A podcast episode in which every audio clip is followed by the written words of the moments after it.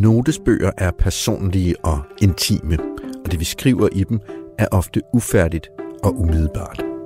Vi har inviteret tre mennesker ind, der har et særligt blik på verden. Mennesker, der betragter vores kultur og omsætter det til værker, tekster og dramatik. Det er journalist Torben Sangel, dramatiker Line Knudsen og forfatter Tine Hø. Deres noter giver afsæt til en anderledes kultursamtale. I denne uge er det kulturskribent Torben Sangel, der åbner sin notesbog. Dagens udsendelse handler om spørgsmål. Torben Sangel har filosof Pia Lauritsen i studiet, som har holdt både en TED-talk og skrevet en tænkepause om netop spørgsmål. Så jeg blev meget optaget af, hvad er det egentlig børn søger der? Fordi det kan sagtens være, at de søger noget andet end svar, når de stiller alle de der hvorfor-spørgsmål. Opmærksomhed for eksempel. For eksempel, men måske også er det en invitation til deres forældre om at træde ind i et rum, hvor ingen af os kender svarene. Velkommen til Notesbogen på Radio 4.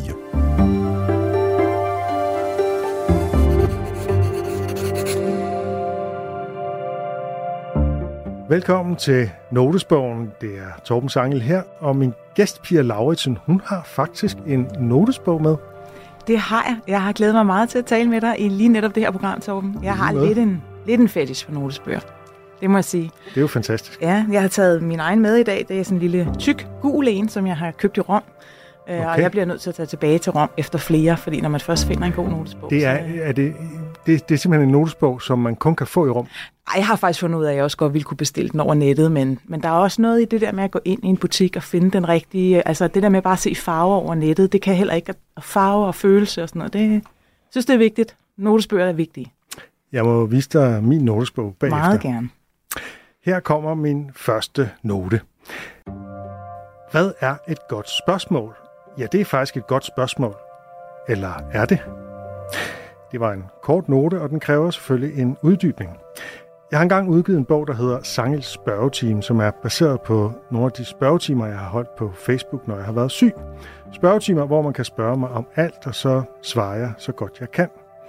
Og i foråret til den bog, der spørger min redaktør mig, hvad et godt spørgsmål er, og jeg svarer, at et godt spørgsmål, det er et, der udspringer af nysgerrighed.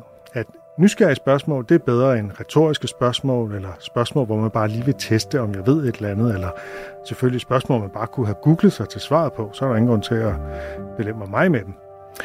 Desuden skal jeg være så et godt spørgsmål et, der får både spørgeren og svareren og dem, der kigger med, til at undre sig og tænke videre. Det er sådan lidt et ideal for mig. Vi har det med at udbryde godt spørgsmål, når vi får et spørgsmål, vi ikke kan svare på. Men er det virkelig det, der kendetegner et godt spørgsmål? Er det ikke bedre med et spørgsmål, hvor der faktisk er et interessant svar? Det vil jeg umiddelbart mene.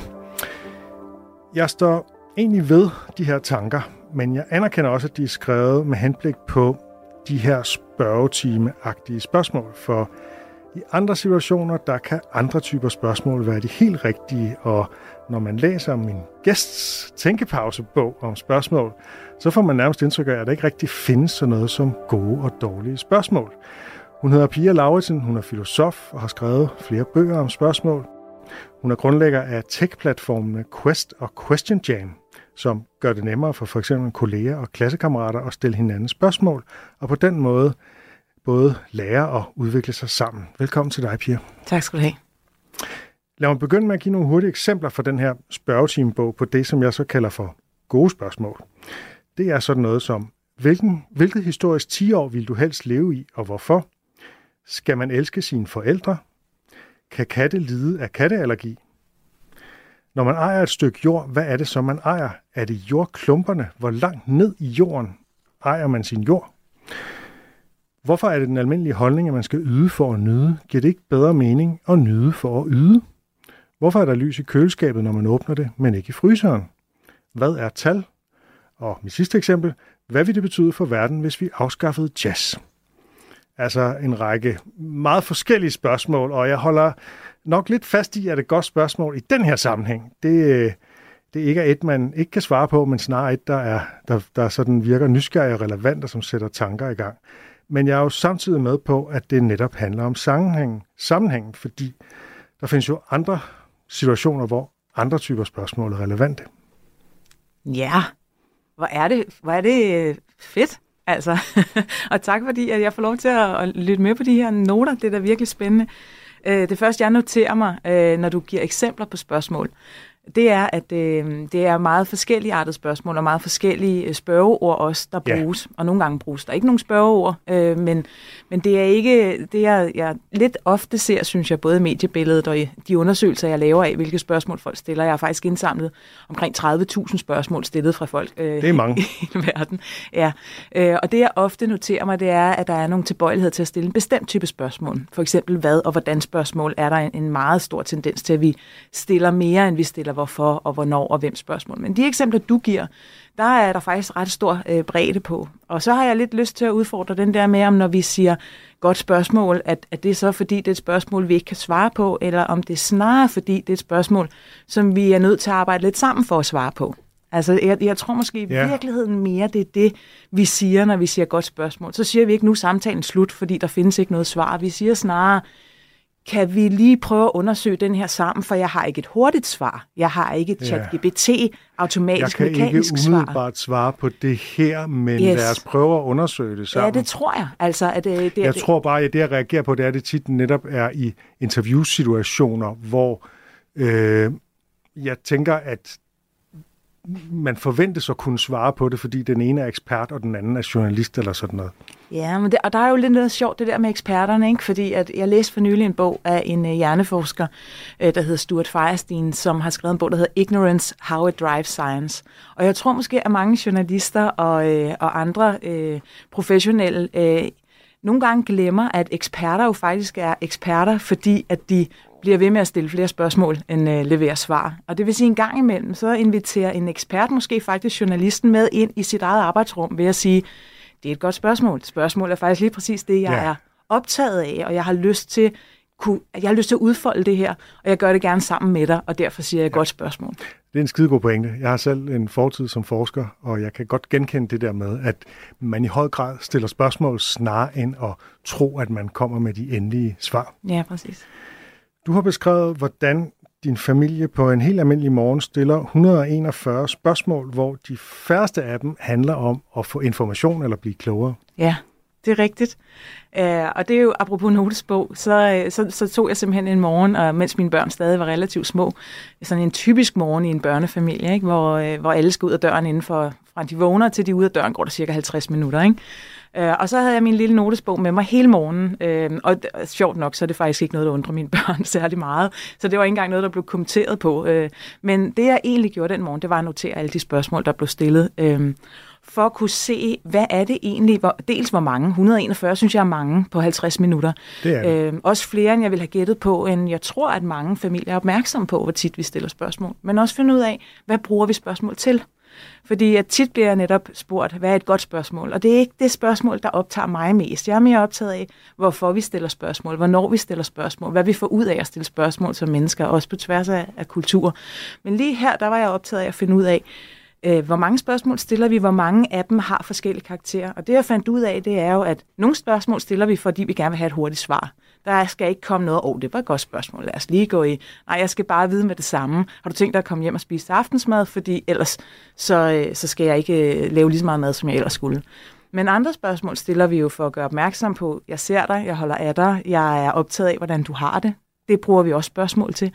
Og nogle gange bruger vi spørgsmål for at invitere folk netop ind i en fælles udforskning i forhold til at sige, det her, det, det, det kunne være sjovt at udforske sammen med dig. Jeg spurgte på et tidspunkt min datter, da hun var ret ung, hvorfor hun stillede spørgsmål, og hun sagde, hmm, det kan være, at vi kommer til at tale om noget spændende.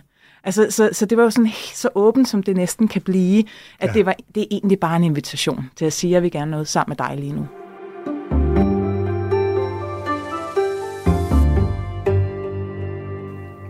Eksempler på spørgsmål, som vi øh, ikke nødvendigvis er interesseret i et svar, øh, men, men i en, en handling. Øh, det kan jo være, øh, må jeg få et kram? Øh, der, hvis jeg begynder at sige, Ja, det kunne du jo i princippet godt, men lige i øjeblikket skal jeg øh, lige noget andet. Så har jeg ikke rigtig levet op til formålet med lige præcis det spørgsmål. Det skal sådan set bare udløse et kram med det samme. Øhm, der kan også være øh, tilsvarende spørgsmål, kan være, øh, vil du hjælpe mig med at finde min hårelastik, eller sådan et eller andet. Der er det jo også meningen, at jeg skal gå i gang med at lede efter den der hårelastik. Og de der spørgsmål, der handler mere om, jeg vil gerne gøre opmærksom på, at jeg ser dig, jeg holder af dig, øh, du er lige nu inden for min opmærksomhedssfære. Det er jo simpelthen spørgsmål som, har du sovet godt, og øh, hvordan har du det? Og, altså de der spørgsmål, vi hele tiden stiller. Og det stiller vi mere i nogle kulturer, for eksempel den danske, end, end vi gør i andre kulturer. I andre kulturer er der faktisk steder, hvor man er meget bedre til ikke at stille spørgsmål, når vi ikke ønsker at stille spørgsmål, men ønsker at gøre noget af det andet. Så det var noget af det, jeg fandt ud af i min forskning, at, øh, at det er en meget interessant forskel på forskellige sprogkulturer, øh, hvordan vi bruger spørgsmål. Ja, du har blandt andet kigget på, på russisk og kinesisk øh, spørgsmålskultur. Ja, jeg har studeret øh, førsteklasser, øh, så, fordi det er lidt svært at få lov til at komme hjem en helt almindelig morgen i en helt almindelig russisk eller kinesisk familie. Så jeg fandt ud af, at hvis jeg nu i stedet for øh, observerede førsteklasser for at se, hvad er det for en spørgekultur, børn meget tidligt bliver opdraget ind i, Øhm, og der kunne jeg for eksempel se de her forskelle på. Jeg forstod øh, ikke pip. Jeg forstår ikke hverken kinesisk eller russisk eller spansk, som var, var det tredje sprog. Øhm, men jeg kunne se forskel på, hvordan man bruger spørgsmål, hvordan børnene reagerer, når læreren stiller spørgsmål. Man behøver faktisk ikke at forstå et sprog for at vide, hvornår der er stillet et spørgsmål. Man kan se det på adfærden. Det er alligevel vildt, at man kan studere et, et andet sprogs øh, spørgsmålskultur uden at forstå det. Ja, men ved du, hvad der er rigtig spændende, øh, Torben? Fordi det, jeg så faktisk fandt ud af, det var, at jeg havde selvfølgelig tolket med, fordi jeg havde brug for at få, få oversat de her spørgsmål. Og det, jeg kunne se, det var, at de forskelle, jeg observerede, når jeg sad i klasselokalet, de afspejlede sig ikke i de spørgsmål, jeg så fik leveret oversat af tolkene. Og det gjorde mig jo nysgerrig. Okay. For så var jeg jo meget optaget af at finde ud af, hvad er det, der sker i det øjeblik, der kommer sprog med ind over. Øhm, og så tænkte jeg, at det kunne være spændende at se, hvis nu jeg bad tolkene om ikke at oversætte til dansk, men fra deres modersmål. Forstået på den måde, at de skulle være tro mod russisk grammatik eller så kinesisk grammatik. Så oversætte ordret. Fuldstændig. Og det blev jo det, som øh, man ville kalde ja, sludder. Gibberish, øh, det, gav, det, gav ingen, øh, det gav absolut ingen mening. Og det var der, jeg så kunne finde ud af, okay, men det er simpelthen fordi, vi har nogle forskellige regler for, hvornår vi udlader informationer i sproget, hvornår vi kan springe forskellige sproglige led over. Og der, når vi springer noget over, det er der alt værdien gemmer sig, det er der alle forskellene ligger. Hvad er det, vi tager så meget for givet, at vi ikke engang behøver at nævne det? Øhm, det var det, der blev nøglen til at forstå forskellen mellem forskellige spørgekulturer. Spørgsmål sætter jo ting i gang, og jeg tænker, vi kan tale lidt om, hvad der sker sådan helt grundlæggende, når man stiller et spørgsmål. Ja, det tror jeg godt, vi kan tale om. Øhm, jeg, øh, jeg plejer at lave sådan en, jeg kalder det spørgsmålstrekanten, som sådan helt basalt viser, hvad sker der, når et menneske stiller et spørgsmål. For, for mig at sige, så sker der tre ting. Øh, det første, det er, at det menneske, der stiller spørgsmålet, øh, viser en åbenhed og en nysgerrighed for at tage nye informationer ind, for at lære noget, for at blive klogere på et eller andet. Så det er det, der sker for den, der stiller spørgsmålet. Men det, der også sker, det er, at den, der stiller spørgsmålet, orienterer sig mod et andet menneske, så der bliver aktiveret en relation, en forbindelse til, øh, til, til det menneske, der bliver spurgt. Og derudover så sker der noget tredje, nemlig at begge parter orienterer sig mod et fælles tredje. Det, der bliver spurgt om, sagen så at sige, for spørgsmålet, emnet for spørgsmålet. Og det vil sige, at man, man faktisk, spørgsmålet har en fuldstændig vanvittig kraft til at få folk til at forholde sig til, hvad de selv synes, der er vigtigt, forbinde sig til andre mennesker og forpligte sig på et fælles formål, så at sige. Det er, det er ret øh, imponerende og ret magisk. Jeg har faktisk ikke kunnet spore nogen andre ting, øh, hverken i menneskelig adfærd, eller via teknologier, eller metoder, eller noget som helst, som så instinktivt får os til at aktivere lige præcis den evne. Interessant. Når man stiller spørgsmål, så åbner man jo for noget, men samtidig er det også som om, at der er noget andet, man lukker for. Ja, det er der. Det er der, og det tror jeg faktisk ikke, der er særlig mange, der er opmærksom på. Øh, jeg tror, at vi har en tilbøjelighed til at tro, at, at uh, spørgsmål bare åbner. Altså, og, øh, og vi har jo også en udtryk som, jeg spørger bare.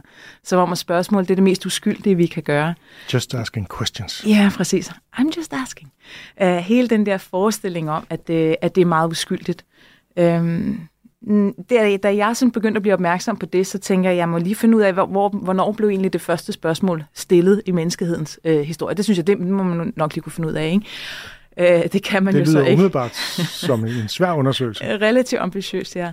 Men, men så har filosofer jo selvfølgelig altid den kattelem, at hvis der er noget, man ikke kan svare på øh, videnskabeligt, hvilket man ikke kan med langt de fleste filosofiske spørgsmål, så tyrer vi til myterne. Øhm, så jeg tog fat i skabelsesberetningen øh, og syndefaldsmyten og fandt ud af, at det første spørgsmål, der bliver stillet ifølge, den, øh, ifølge det gamle testamente, det bliver stillet af slangen.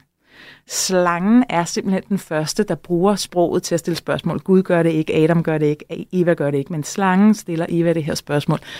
Sagde Gud mon virkelig, at I ikke måtte spise noget træ i haven? Hvilket selvfølgelig ikke var det, han havde sagt, men som det slangen manipulerer Eva øh, over i at begynde at tvivle, begynde at undre sig, begynde at stille sine egne spørgsmål. Og i det øjeblik, man får øje på det, så bliver man jo også opmærksom på, at måske er spørgsmål ikke så uskyldige endda. Ja, hvis der er nogen, der ikke er uskyldige, så er det den der slange. Ja, det vil jeg da mene. Det vil jeg da mene. Øh, jeg skrev på et tidspunkt en artikel, der hedder Spørgsmål øh, udløser syndefald, fordi et eller andet sted, så er det jo, okay. så er det jo så er det simpelthen der, at øh, hele misæren, den, den starter. Øhm, og man kan sige, at det hænger jo meget godt sammen med det, vi var inde på tidligere, fordi hvis man ved at stille et spørgsmål, guider et andet menneskes opmærksomhed hen på noget bestemt, det vil sige, hvad end det menneske ellers måtte have været optaget af, ophører med at have betydning i den relation, vi nu har, fordi nu forventes du, ligesom jeg, at fokusere på det her. Så er der jo en lukning, der finder sted. Så er der jo en hel masse, det ikke længere er muligt at tale om eller gøre opmærksom på. Ja, så man lukker for de ting, der ikke kan indeholdes i et svar på det spørgsmål. Præcis. Og på den måde er det jo også en magtudøvelse. Der sker en eller anden, der finder en magtrelation sted, når der er spørgsmål og svar.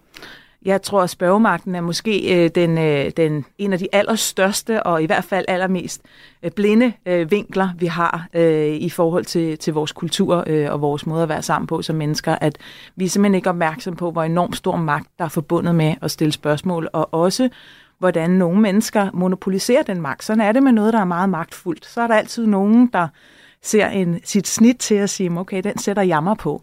Og det har vi jo faktisk gjort igennem 2500 års filosofihistorie, siden Platon lærte os, at der er nogen, der ved, hvad de gode spørgsmål er, og som skal stille de gode spørgsmål. Det kan være journalister, det kan være forskere, det kan være undervisere, det kan være Sokrates øh, i Platons øh, dialoger, og alle andre, de ved ikke, hvad de gode spørgsmål er, hvad de rigtige spørgsmål er, så de skal bare være respondenter. De skal svare på spørgsmål i spørgeskemaer, eller interviews, eller i coaching, eller hvad det nu måtte være. Så den spørgemagt, den, øh, den er meget, meget, meget stærk, og, øh, og en blind vinkel i vores kultur. Jeg føler mig jo lidt truffet her, fordi jeg ligesom har gjort mig skyldig i alle de der ting på en eller anden måde, men samtidig så vil jeg så også sige, at for eksempel i et program her som Notesbogen, er det jo netop ideen, at man får en anden type samtale end, end den der, hvor spørgeren har magten, og den anden har bare at svare, men at det i højere grad er en dialog, øh, og det er i det hele taget noget, jeg sådan sætter stor pris på, vil jeg sige. Det kan jeg godt forstå. Hvad, kan, du, kan du sige lidt om, hvad det er, der har gjort, at notesbogen så ser ud, som den gør? Fordi du har jo kolleger, og I har jo haft nogle samtaler om, hvordan det, det Vi har haft mange samtaler. Uh, nu kigger jeg over på min redaktør, som er til stede her.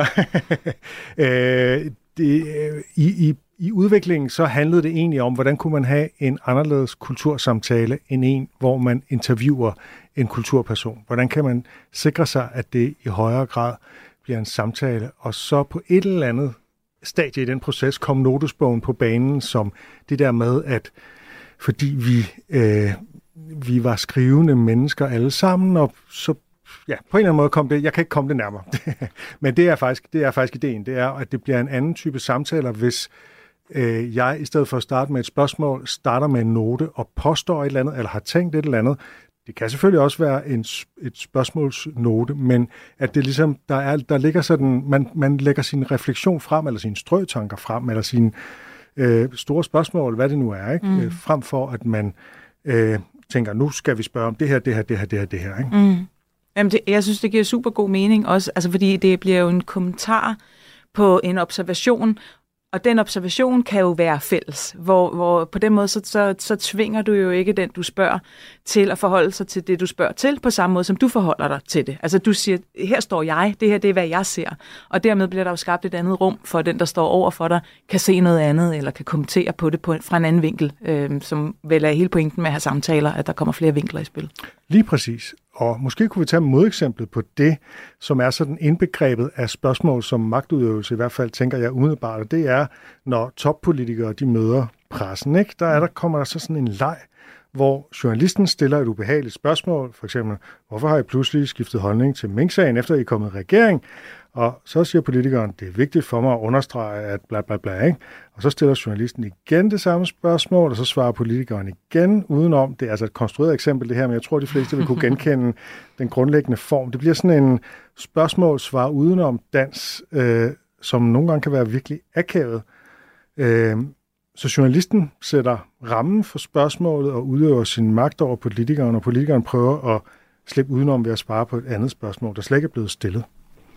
Er det spændende det der med, når, når det er, at vi, øh, at vi er i en åben, altså en fastlåst situation? Fordi man kan sige, at det der jo er ved pressemøder, og det der er ved mange interviews, det er, at rollefordelingen den er givet på forhånd. Ja. Øhm, det er enormt mærkeligt, hvis øh, den lige pludselig bytter rundt. Øhm, men det er jo også enormt stærkt, når det er, at, at det bliver muligt. Nu kommer jeg lige til at, at gense øh, A Few Good Men, øh, den scene, øh, hvor Jack Nicholson og Tom Cruise, de står i en retssal, og hvor... Øh, det er Tom Cruises opgave ligesom at få Jack Nicholsons øh, rolle her til at, at knække og indrømme, at han faktisk har, øh, har bestilt, at, at nogen skulle dræbes. Er det der, øh, you can handle the truth? Ja, lige ja. præcis. Og det, som jeg ikke havde tænkt over tidligere, det er, at, øh, at op til det sker, der vender den faktisk, hvor det bliver Jack Nicholson, der sidder, han er, han er i vidneskranken, og det er Tom Cruise, der står, og han er advokaten, og der ved vi jo, ja. rollefordelingen er, det er Tom Cruises opgave at stille spørgsmål, og det er vidnes opgave at besvare dem. Men undervejs i den retssag frem til You Can't Handle the Truth, der vender de den faktisk om. Og det sidste, der jo sker øh, lige inden de ting der, øh, hvor det hele eksploderer, og sagen den øh, bliver opklaret, det er jo faktisk, at, øh, at Jack Nicholson spørger, You want answers? Øh, så der vender han den om.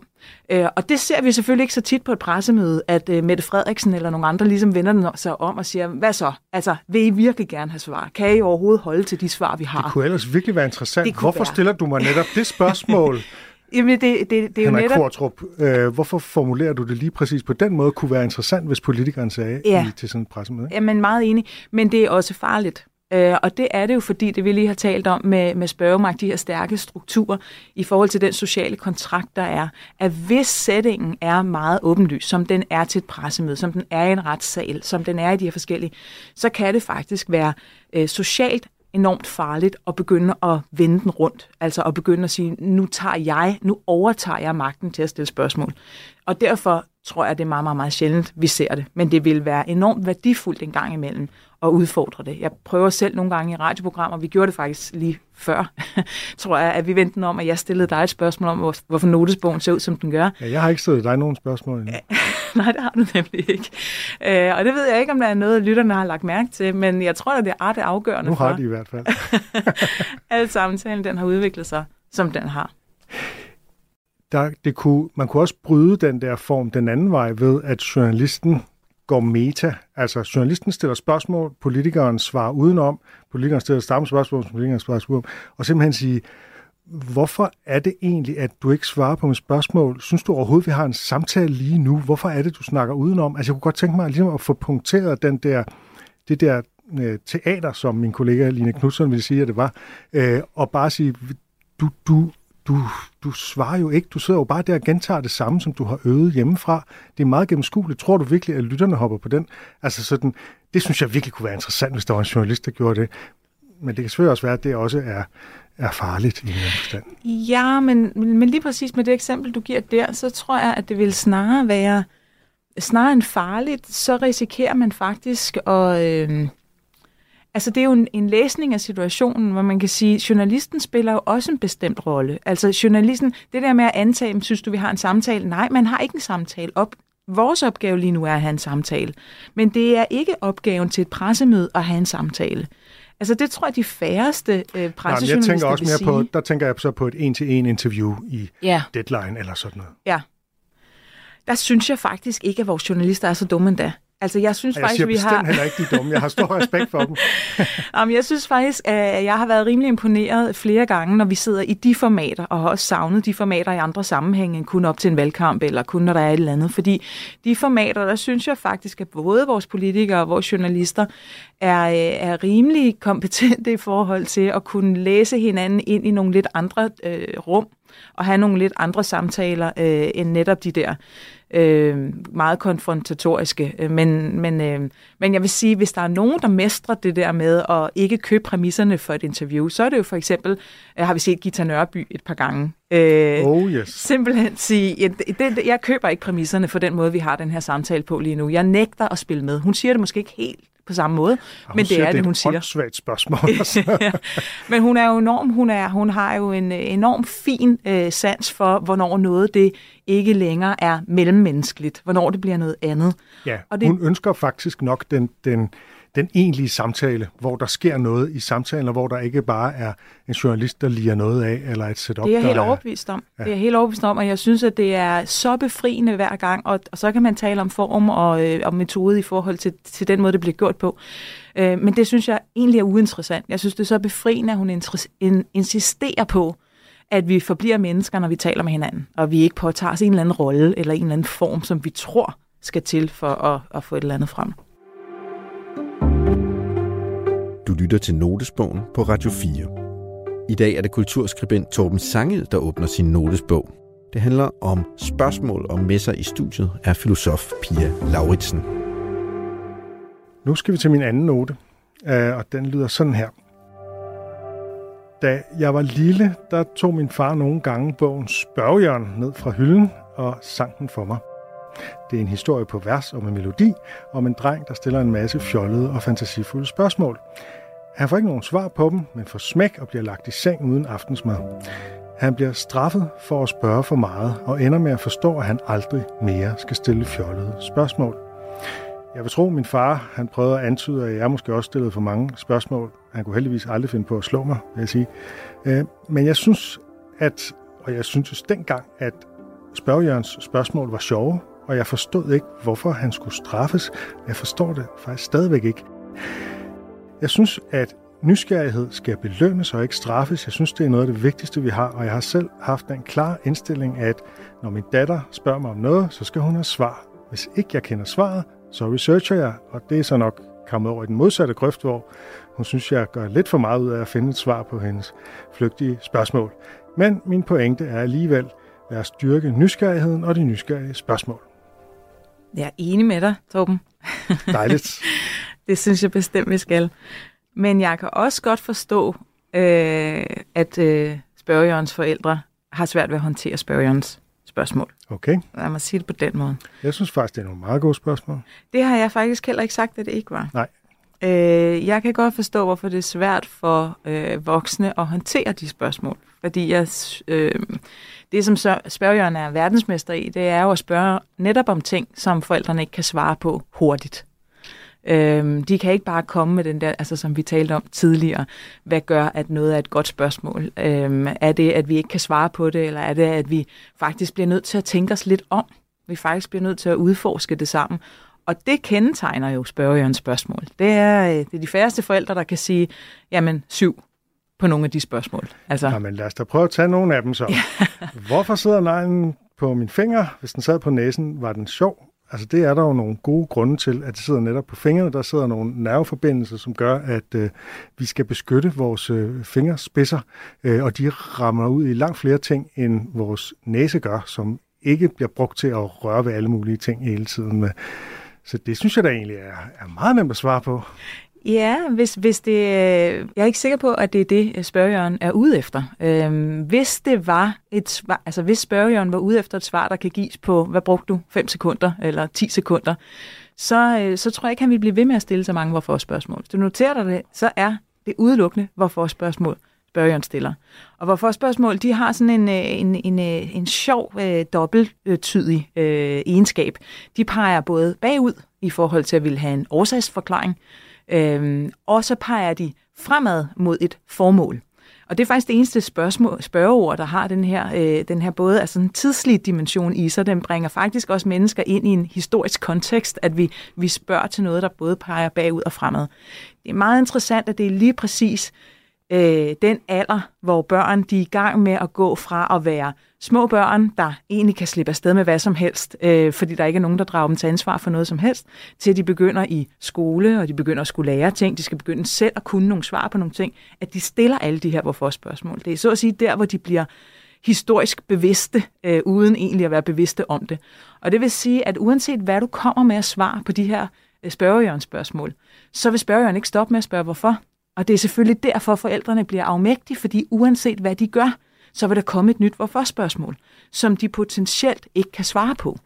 Og det kan godt være ret angstprovokerende for voksne, der har en eller anden forestilling om, at de skal have svarene på alt.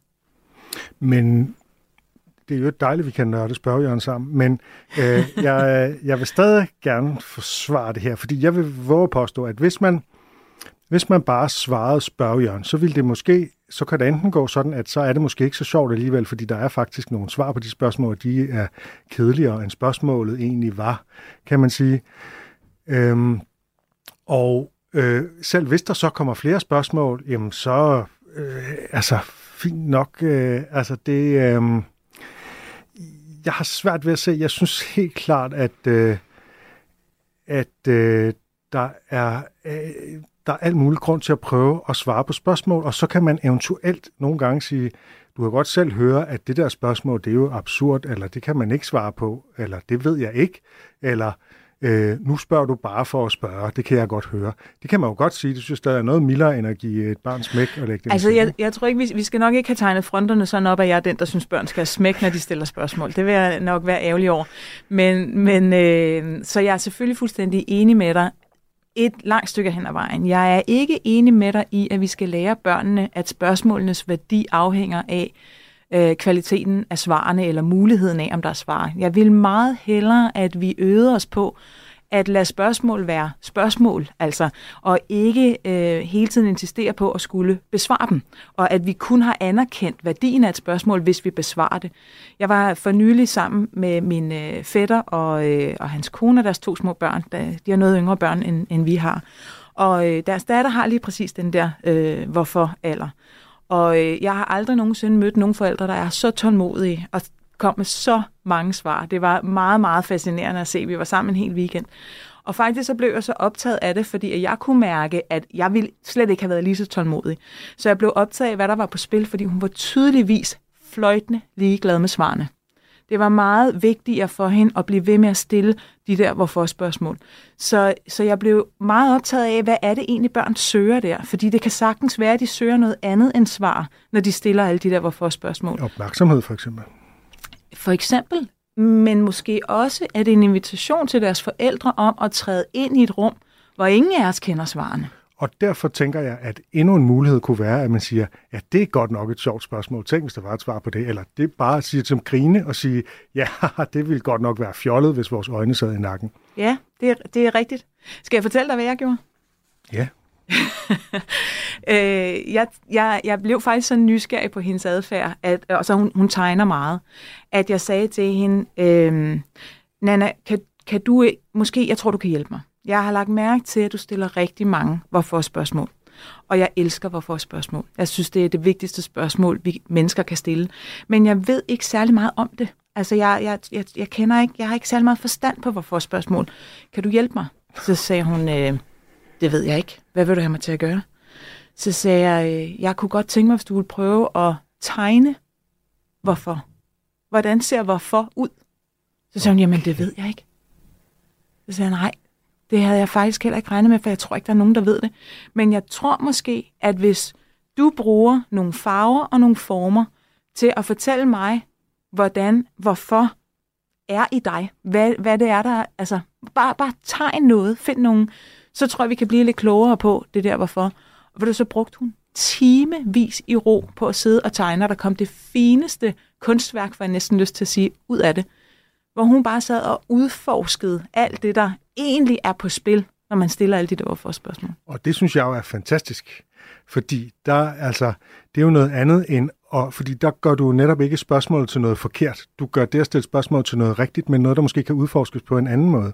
Så den, den synes jeg er helt inden for skiven af, hvad du kommer med tilfældige eksempler på, hvordan man kan håndtere spørgsmål uden at få barnet til at føle, at det er forkert at stille spørgsmål. Fordi det er jo det, det, er jo det jeg, jeg er jo jeg er jo ked af det på spørgejørens vegne over, at han går rundt nu resten af livet, Enig. og han, han, det slutter med, at han aldrig skal spørge mere. Og det synes jeg bare er det tristeste, tristeste, tristeste. Og så skal han gå rundt og så tør han ikke hen på arbejdet og stille spørgsmål til, til personalmødet, øh, ja. fordi han øh, det skammer sig over, at han, der er noget, han ikke har forstået, og det vil simpelthen øh, ride ham som en meget katastrofen. Det er jo katastrofen, hvis ikke vi kan finde ud af at håndtere vores børns spørgsmål, når de stiller dem øh, på en måde, så de føler, at spørgsmålene gerne må være der, også selvom der ikke er nogen svar.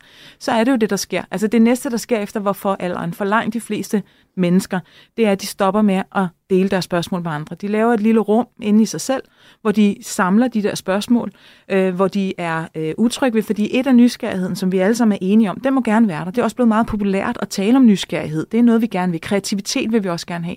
Men tvivl, undren, skepsis, altså en række af de andre familiemedlemmer, plejer jeg at kalde dem i spørgsmålsfamilien, dem har vi på en eller anden måde ikke rigtig lov til at dele med hinanden, eller det fortæller vi i hvert fald os selv, at vi ikke må. Og så sker det lige præcis det, du siger der. Så går vi og holder vores spørgsmål for os selv, og vi føler mås- os måske oven i købet også forkerte, fordi vi har de spørgsmål, og fordi vi har den tvivl. Og det vil sige, at det vi har allermest til fælles, nemlig vores tvivl og vores undren og vores børne natur, det gemmer vi for hinanden. Og det er jo en katastrofe. Det er jeg enig i. Vi er fuldstændig enige. Um, så er der så den anden vej rundt, nemlig når voksne stiller spørgsmål til børn, hvad ja. vi jo gør meget. For eksempel, når vi ikke føler, at vi ordentligt er i kontakt med vores store børn. Nu begynder jeg lige med de store børn, ikke?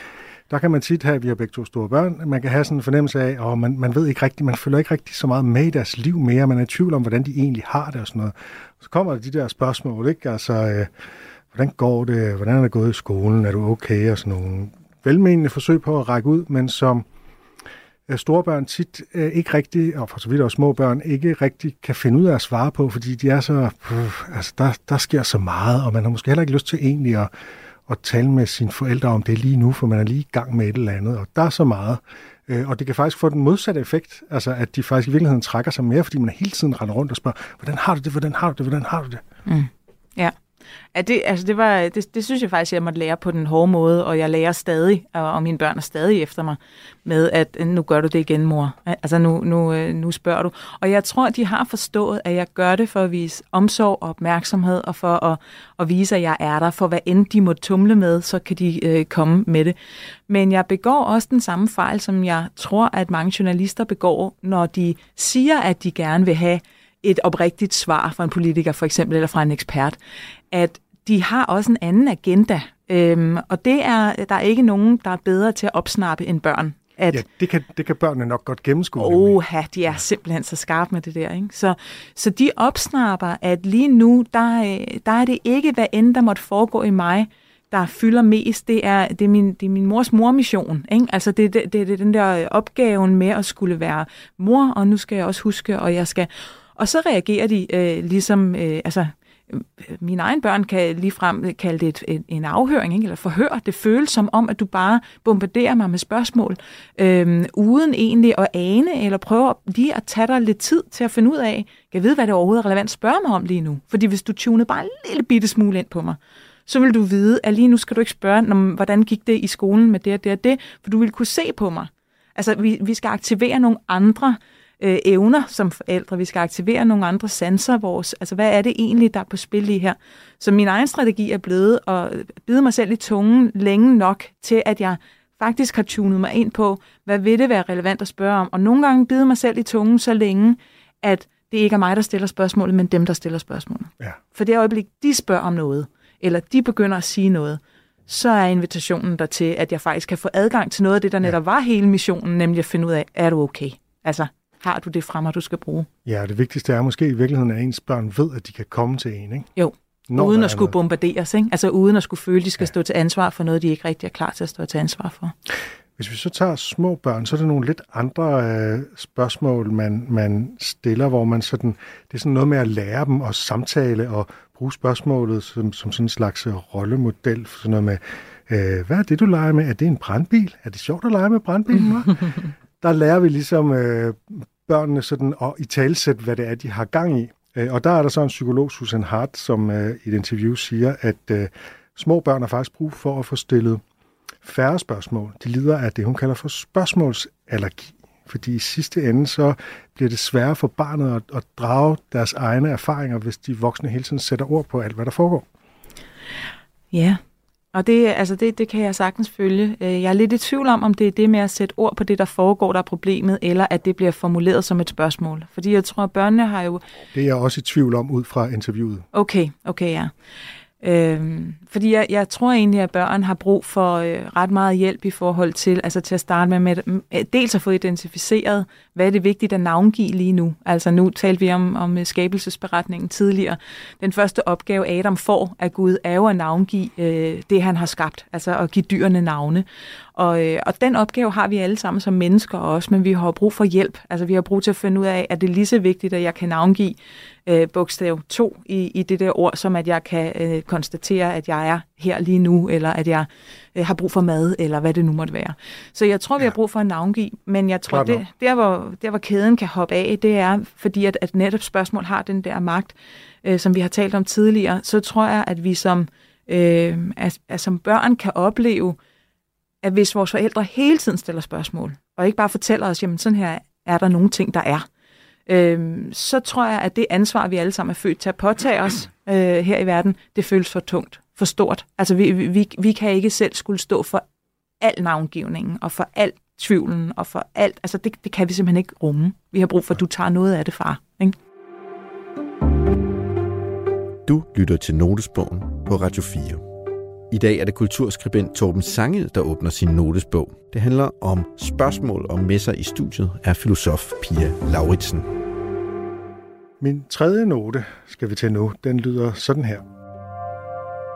Den korteste forskningsartikel, som er peer-reviewed af det hele, der nogensinde er publiceret, den består kun af et spørgsmål. Hele artiklen lyder sådan her i min oversættelse. Kan et godt filosofisk bidrag bestå i blot at stille et spørgsmål? Og så spørgsmålstegn. Altså, kan et godt filosofisk bidrag bestå i blot at stille et spørgsmål? Det er jo sådan et spørgsmål, der på en måde bider sig selv i halen, og det er da også udgivet i et tidsskrift, der hedder Meta Philosophy, altså metafilosofi, filosofi om filosofi, så vi er virkelig ude på, på nørdernes holdeplads. Men samtidig er det tankevækkende og sjovt, selvom at de i deres brev til redaktøren understreger, at det er seriøst ment. Jeg er sådan lidt i tvivl om, om det er et retorisk spørgsmål, altså et spørgsmål, der ikke behøver et svar, fordi svaret allerede er forudsat. Det, øh, jeg er faktisk oprigtigt i tvivl om, om svaret det er ja eller nej. Man kan vide, om ikke det var det, der var øh, helt fedusen at stille dig i den der tvivl som læser. Det kan sagtens være. Vi er som sagt ude i metafilosofiens ja. overdrev. Ja. Og selve det at, at stille sig selv det spørgsmål og overveje spørgsmålet er i sig selv en filosofisk proces, ja, som ja, det kan have en værdi, som kan være et væsentligt filosofisk bidrag, som det hedder. Ja.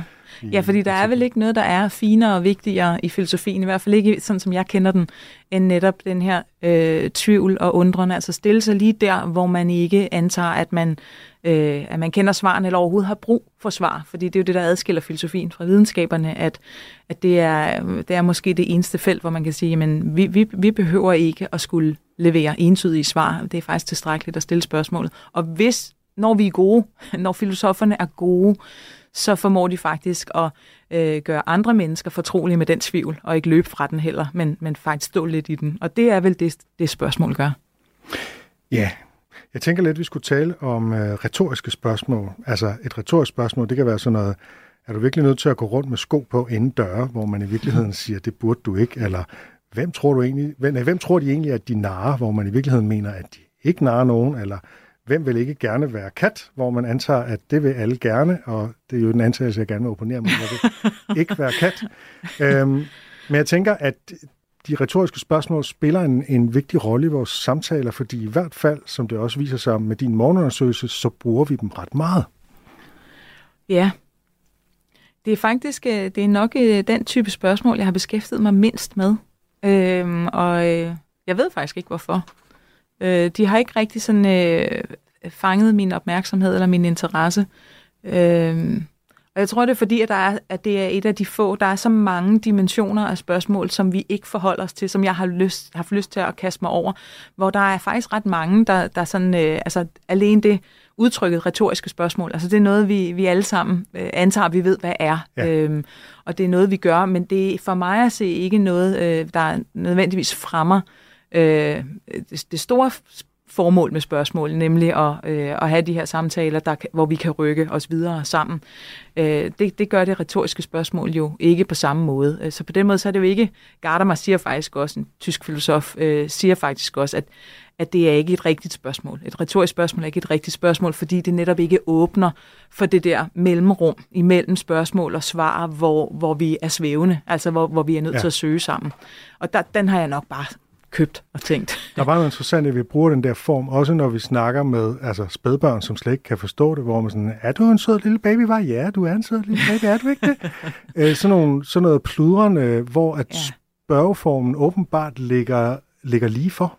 Ja, men der gør den noget andet. Altså, når det, ikke er, når det ikke er, som du siger før, hvor vi stiller retoriske spørgsmål til et andet voksen menneske, for ligesom at få det menneske til at forstå, at det skal tænke på en bestemt måde, øh, men vi gør det til et, et spædbarn, og ofte vil det jo være et førsprogligt øh, barn, så, så gør vi det jo faktisk for at hjælpe barnet med at lægge øh, fokus over på det rigtige. Altså at blive opmærksom på, hvad er det i den situation, vi har sammen lige nu, hvad er det da, du skal fokusere på? Og som jeg også fokuserer på. Så bruger vi spørgsmålet til det. Og det er der noget, øh, en antropolog, øh, der hedder Esther Ngudi, der har vist, at det har faktisk enormt stor betydning for, øh, hvordan et menneske udvikler sig, om dets øh, nærmeste omsorgspersoner har stillet, øh, stillet de der øh, førsproglige øh, spørgsmål til okay, førsproglige ja. børn. Øh, at der kan man simpelthen se forskel på... Øh, hvad hedder det, middelklasse og øh, altså forskellige øh, samfundsklasser, hvor meget mødre at, og, og andre omsorgspersoner er tilbøjelige til at stille de spørgsmål til deres spædbørn. Så det er noget lidt andet, det Susan Hart er inde på, hvor vi siger, så bliver det for meget, når de bliver lidt ældre, der skal ja. vi gå ind og tage lidt mere tage spørgsmålene lidt mere ud af ligningen, men når, når de er helt små, er det, er det til synligheden ret vigtigt, at vi gør det. Så er det, at det tit, altså tit spørgsmålet bliver brugt til at sætte noget andet i gang, altså sætte en samtale i gang, hvis samtalen er gået i stå. Jeg har været ude øh, og kigge på sådan nogle steder på nettet, hvor der er sådan nogle lister med spørgsmål, øh, man kan stille, hvis man er til en fest eller på en date, hvor samtalen er gået i stå. Det er sådan noget, er du opvokset i en lille eller stor familie? Havde du et kæledyr, da du var barn? Hvilken rejsedestination er din yndlings? Det lugter lidt af at være dårligt oversat fra engelsk. Øh, det var eksempler fra Woman. Og de, de skriver simpelthen, hvis du har prøvet at stå alt for længe i akavet stillhed i en elevator med en fremmed, eller har været i et selskab fyldt med mennesker, du ikke kender, så ved du med garanti, hvor, værd det, hvor svært det kan være at starte en samtale og finde på et spørgsmål og stille. Altså, hvis ikke du har noget at tale om, så er vejen frem, det er at stille et spørgsmål. Ja. Det er simpelthen antagelsen. Det er den eneste måde, vi kan starte en samtale. Ja, det, den tror jeg er meget udbredt og meget forkert, øh, den antagelse. Øh, jeg, jeg tror, at det er... Øh, vi har den her forestilling om, at vi kan, øh, at vi kan speede relationer op. Altså, at, at det, der, det, der jo gør, svær, gør det svært at være sammen med andre mennesker, det er de andre mennesker. Altså, de, de ser verden fra et andet sted. Helt bogstaveligt. Du står et helt andet sted lige nu. Du er to meter fremme dog, men, men du, du ser noget andet, end jeg gør. Øh, og, og der er ting bag dig, du ikke kan se, som jeg kan se, og omvendt. Så denne her øh, erkendelse af, at vi er øh, grundforskellige, og vi har grundforskellige perspektiver, den er smertefuld, altså fordi det, den er også forbundet med ensomhed og med, med utryghed og med usikkerhed og alt muligt andet. Og så har vi den der forestilling om, at, at et spørgsmål, det er ligesom, det kan speede forbindelsen op. Hvis jeg stiller det rigtige spørgsmål på det rigtige tidspunkt, så, øh, så, så, forsvinder, så forsvinder alt det ubehagelige. Ikke? Så, ja. så, så kan vi bare øh, stå her, og så er vi en del af, af, af et eller andet fællesskab, som vi så gerne vil have, vi skal være. Og sådan fungerer det bare ikke. Altså, sådan fungerer det ikke mellem mennesker, og derfor er det ofte rigtig smart, ligesom vi talte om før med teenagebørnene, ikke at ty til spørgsmålene, fordi at det vi egentlig siger til vores teenagebørn, det er, jeg er ikke tryg nok ved at være her alene sammen med dig i stillhed, ventende på, at vi forbinder os til hinanden. Jeg skynder mig at stille en masse spørgsmål, sådan så at jeg viser dig, at, øh, at vi kan komme hen, hvor det er rart. Og det er unge mennesker og børn alt for kloge til at købe på. Altså, de, de hopper ikke på den limpind. De bliver øh, kede af det, fordi de vil ønske, at deres nærmeste omsorgspersoner var trygge nok ved tilværelsen, og trygge nok ved den måde, vi er sammen på, til at sige, lige nu, der tager det den tid, det tager. Og jeg har tillid til, at når du er klar til at dele noget med mig, så gør du det, og jeg er lige her. Så du skal ikke være bange for, at jeg er blevet væk i mellemtiden. Og et eller andet sted er det det samme, når vi står i en elevator, eller når vi sidder på en første date tør vi være til stede i det øjeblik og vente og have tillid til, vi finder den der forbindelse. Selvfølgelig gør vi det. Og der tror jeg, der bliver et spørgsmål nogle gange taget som gissel på tidspunkter, hvor vi øh, egentlig bør sige, nej, det er ikke nu. Spørgsmålet er rigtigt, for ingen af os ved, hvad vi skal spørge om. Hvis du er i tvivl om, hvad du skal spørge om, så er det meningen, du skal lytte efter noget andet, og ikke gribe til et eller andet, du har fundet på nettet, med en liste af fem spørgsmål, du skal fyre i. Sådan. Skidegod pointe. Mit aller sidste ikke-spørgsmål til dig øh, handler om serien øh, True Detective, hvor øh, øh, detektiven spillet af Jodie Foster, eller den ene af de to hoveddetektiver spillet af øh, Jodie Foster, hun øh, har sådan et mantra, som er Ask the question. Øh, så hun mener simpelthen, at hvis man stiller det rigtige spørgsmål, så vil man også kunne opklare forbrydelsen. Ja, det er fuldstændig fremragende. Øh, I det hele taget at, at den serie jo fantastisk, og, øh, og, og Cole øh, Rust var inde på noget af det samme i sæson 1. Øh, der, øh, men på en lidt anden måde, fordi det han gør, det er, at mens han bliver afhørt, så siger han øh, på et tidspunkt, start asking the fucking right questions. Ikke? Altså, ja. så, så han, han bebrejder, så at sige, den, der sidder over for ham, for ikke at stille de rigtige spørgsmål. Jodie Foster gør noget lidt andet. Øh, hun siger netop, stille spørgsmål, og hun gør det flere gange, øh, og hun inviterer dermed andre til at stille spørgsmål. Hun antager ikke, at hun som den true detective er den, der har alle de rigtige spørgsmål. Hun ved, at hun er nødt til at invitere andre til at stille spørgsmål for at kunne stille spørgsmål, der kommer tættere på. Hun siger også på et tidspunkt, we are just not asking the right questions, og så siger hun, but we will. Så hun har tillid til, at alle de spørgsmål, der ikke er rigtige endnu, bringer os tættere på de spørgsmål, der er rigtige. Og så er vi lidt tilbage ved den der tålmodighed, ikke? så er vi lidt tilbage ved den der med at turde være der, hvor vi er sammen om ikke at vide, hvad der er rigtigt at spørge om, men hvor vi spørger alligevel, fordi det er vores ja. øh, chance for at komme lidt tættere på, selvom der ikke er nogen af os, øh, der har svarene. Og det synes jeg er fremragende, når man får lov til at se det sådan noget populær kultur, får lov til at se sådan nogle egentlig ret svære filosofiske pointer om spørgsmål, bare sådan udspille sig på en måde i, øh, i sådan en serie på HBO. Altså det er, jo, det er jo fantastisk for sådan en som mig. Pia Lauritsen, tak fordi du ville være med. Jeg har ikke stillet dig spørgsmål i den her udsendelse. Jeg synes alligevel, det er lykkedes at få en rigtig god samtale om spørgsmål.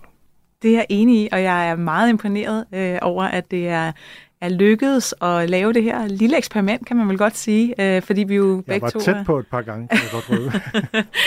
Men det gav, jeg vil sige, det gav mig et andet øh, rum. Øh, jeg har talt om ting i det her program, som jeg ikke har talt om i andre programmer.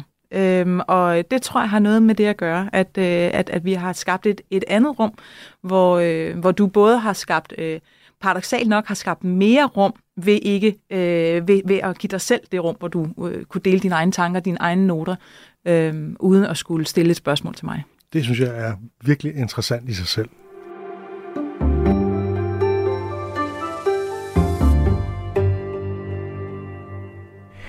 Ja, jeg havde på forhånd besluttet mig for at prøve, om jeg kunne gennemføre en hel samtale uden at stille Pia Lauritsen nogen spørgsmål overhovedet. Og jeg tror nok, det lykkedes. Der er lige der, hvor jeg i en spørgende tone citerer fra filmen A Few Good Men, men altså, ja, det var mere en konstatering end et spørgsmål. Så jeg vil umiddelbart sige, at jeg er bestået. Det var jo ikke kun for sjov, jeg gjorde det. Det var også for helt reelt at teste, hvordan en samtale bliver uden spørgsmål. Og det hænger jo sammen med Pia Lauritsens pointe om, at det at stille spørgsmål, det er at udøve magt. Vi har jo sådan en idé om, at spørgsmål de åbner, mens påstanden de lukker en samtale. Pia Lauritsens pointe er, at det tit er lige omvendt, at spørgsmål lukker, og at man kan være mere fri til at trække samtalen hen i den retning, man ønsker, hvis man bliver mødt med en tanke, end hvis man bliver stillet et spørgsmål. Og hun sagde faktisk, at det havde virket, at hun følte sig mere fri til at bringe pointer på banen i vores samtale, fordi jeg bare sagde, hvad jeg tænkte, og så kunne hun sige, hvad hun tænkte, og det er jo fantastisk.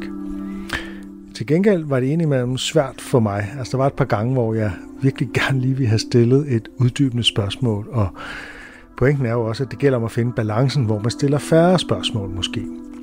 Det synes jeg faktisk er en ting, vi er gode til her i notesbogen, og som vi måske også kunne prøve endnu mere af. At vores noter tit giver en anden type samtale end det sædvanlige radiointerview. Det håber jeg også, at du synes. Tak for nu.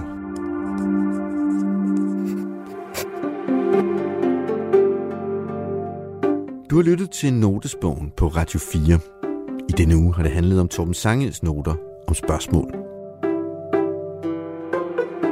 I næste uge er det forfatter Tine Hø, der åbner sin notesbog. Tine er ved at navngive sine karakterer i sin kommende roman, og det er netop det, navne, som Tines noter handler om. Programmet er produceret for Radio 4 af Munk Studios København. Redaktør er Rune Born Svarts og Michelle Mølgaard Andersen. Musik er af Emil Johansen, og dagens udsendelse er klippet af Mathias Pedersen.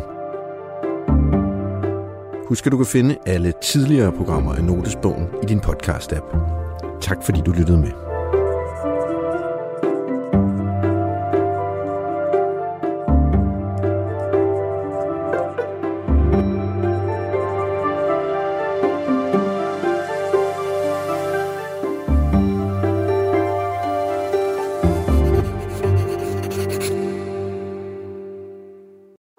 Katrine Abrahamsen, hvad er din første indtryk af Frank Ocean? Kærlighed ved første lyt? Fuldstændig. I portrætalbum bruger Anders Bøtter musikken til at vise nye sider af sine gæster. Når jeg kigger tilbage på de her billeder, ser jeg super glad ud, men jeg kæmper virkelig med nogle indre demons.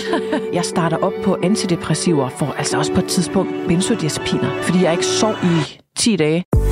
Jeg synes, det var svært at være ude, og så hørte jeg bare albummet der fra A til B, når jeg var, og det var det samme, jeg hørte, hver gang jeg så var ude, og det var sådan en styrkende oplevelse. Lyt til Portrætalbum i Radio 4's app, eller der, hvor du lytter til podcast. Det her musik, det betyder meget for dig, Katrine. Ej, men jeg, jeg er bare på røven over det her album.